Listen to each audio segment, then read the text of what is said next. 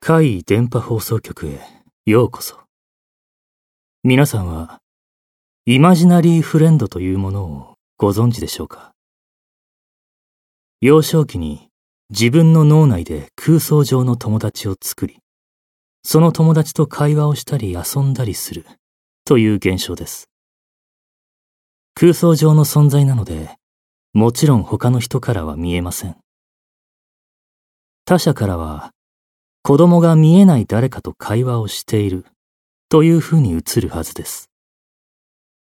一般的には、常識や社会性を身につけていくにつれ、その存在を認識することは徐々になくなっていくとされています。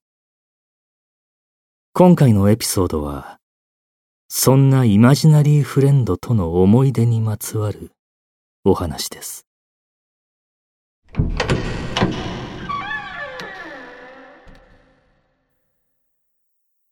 イマジナリーフレンド T さんは幼稚園に通っていた頃というか物心ついた時から彼女にしか見えない友達イマジナリーフレンドがいましたそれも一人だけではありません何人もいたのです T さん自身も当時のことを全てはっきり覚えているわけではないのですが、例えば、二足歩行のパンダとか、そういった動物の擬人化、いえ、ぬいぐるみや着ぐるみのようなイメージでしょうか。そんなお友達が多かったそうです。その中に一人だけ、人間の女の子がいました。幼稚園児だった T さんより一つか二つ年上に見えて、身長も T さんより少し高い。黒い髪の毛を両側で結んでお下げにしている。そんな女の子でした。ちなみにこの詳しい容姿は T さん自身が明確に覚えていたというより、T さんが両親にその女の子を紹介した時に説明していたことを後から聞かされてはっきりと再認識したという形です。その際、当然両親にはその女の子の姿は見えていません。幼い我が子のおままごとに付き合っていた感覚だったのでしょうね。何人もいた T さんのイマジナリーフレンドたちの中でも、その女の子だけは特殊な設定を持っていました。それは、自宅から外に出られないこと。なぜそんな設定があったんでしょうね。その女の子は、家の中にしか現れなかったのです。外を歩いていても、公園でも、幼稚園でも、女の子は一度も現れませんでした。現れるのは、決まって家の中だけです。ある日、T さんが当時住んでいた岐阜県から、おばあさんが住んでいる愛知県は名古屋市の方へ、家族で引っ越しをする話が出てきました。何日か経過し、家族が引っ越しの準備に入ろうかという時、T さんは自宅の階段から転落してしまいます。2階から階段を転げ落ち、1階へ。しかし幸いなことに、ほとんど無傷でした。立ち上がろうとした瞬間、背後に気配を感じ、反射的に振り返りました。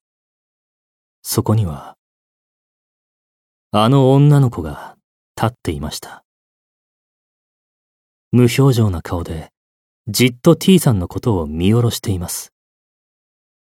その時 T さんは、階段から落ちた痛みよりも、どじってしまった、失敗した、恥ずかしい、というような感情が強かったせいか、その女の子に向かって、照れ隠しのような笑みを浮かべたそうです。するとその女の子は、無言のまま消えていきました。T さん一家が名古屋に引っ越すと、あの女の子は現れなくなりました。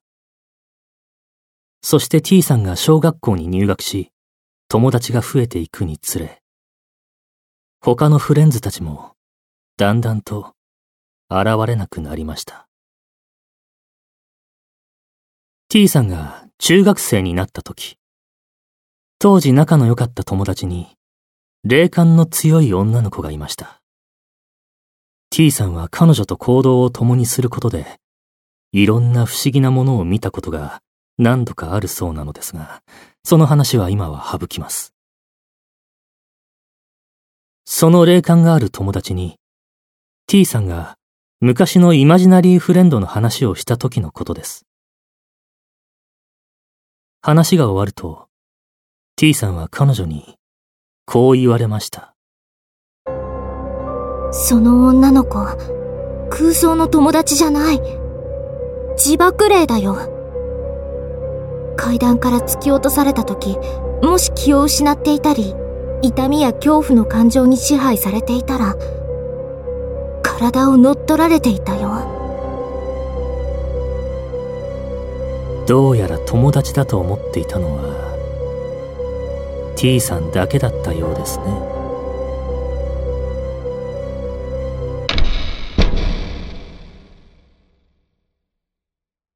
いかがでしたか？思い出は常に美しいとは限りません。